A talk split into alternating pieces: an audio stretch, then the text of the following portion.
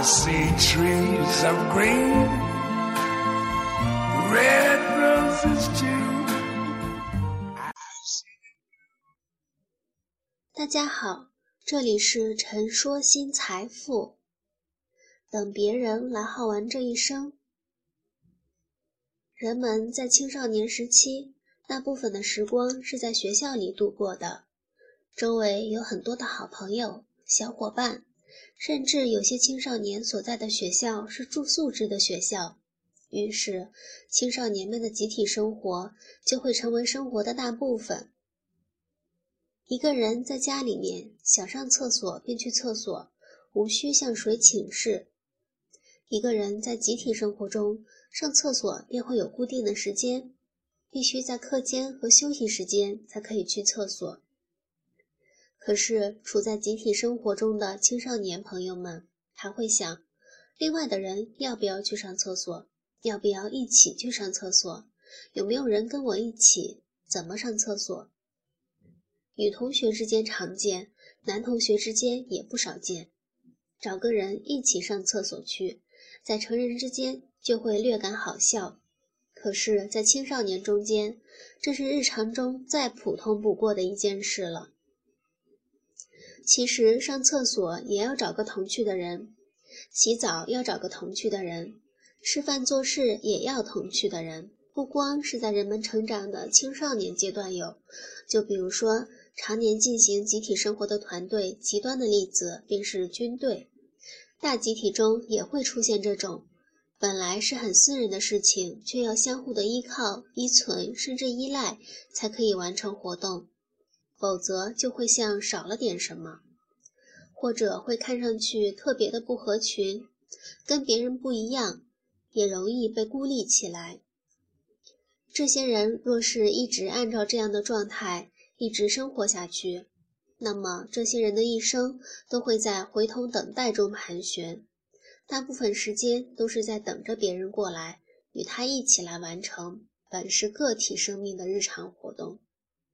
这样的生命会走得远吗？能发展出来自己的色彩吗？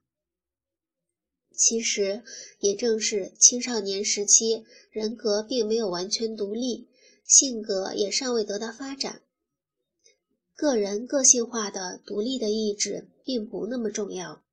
成年后。这些习惯行为就会慢慢的变化，年纪轻轻就有一身暮年之气。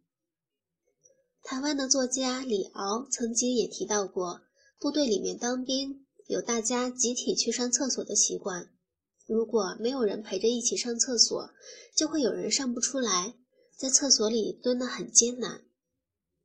那些在团队的生活、集体生活、军队生活着的人们。很容易被集体固定下来，淹没掉个人的意志和性格，最后也没有了判断的能力。生活本身不也是如此吗？一个人已成年，成年许久，甚至人已至中年，对父母依然言听计从，七大姑八大姨依然围绕着帮助决定私人问题，买件小小的内衣都要找几个姐妹共同商定。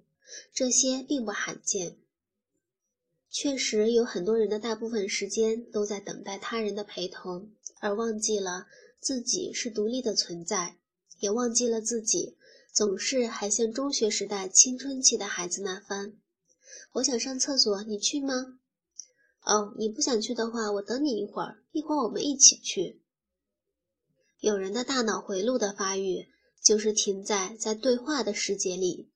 直到离开人世。文章来自微信布衣春秋，感谢倾听，下次再会。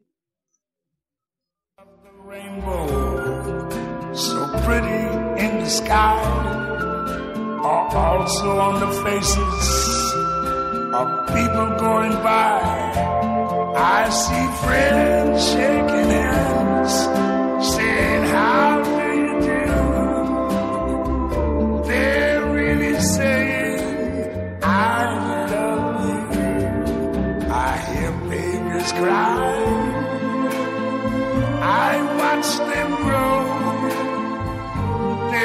Much more than I ever knew.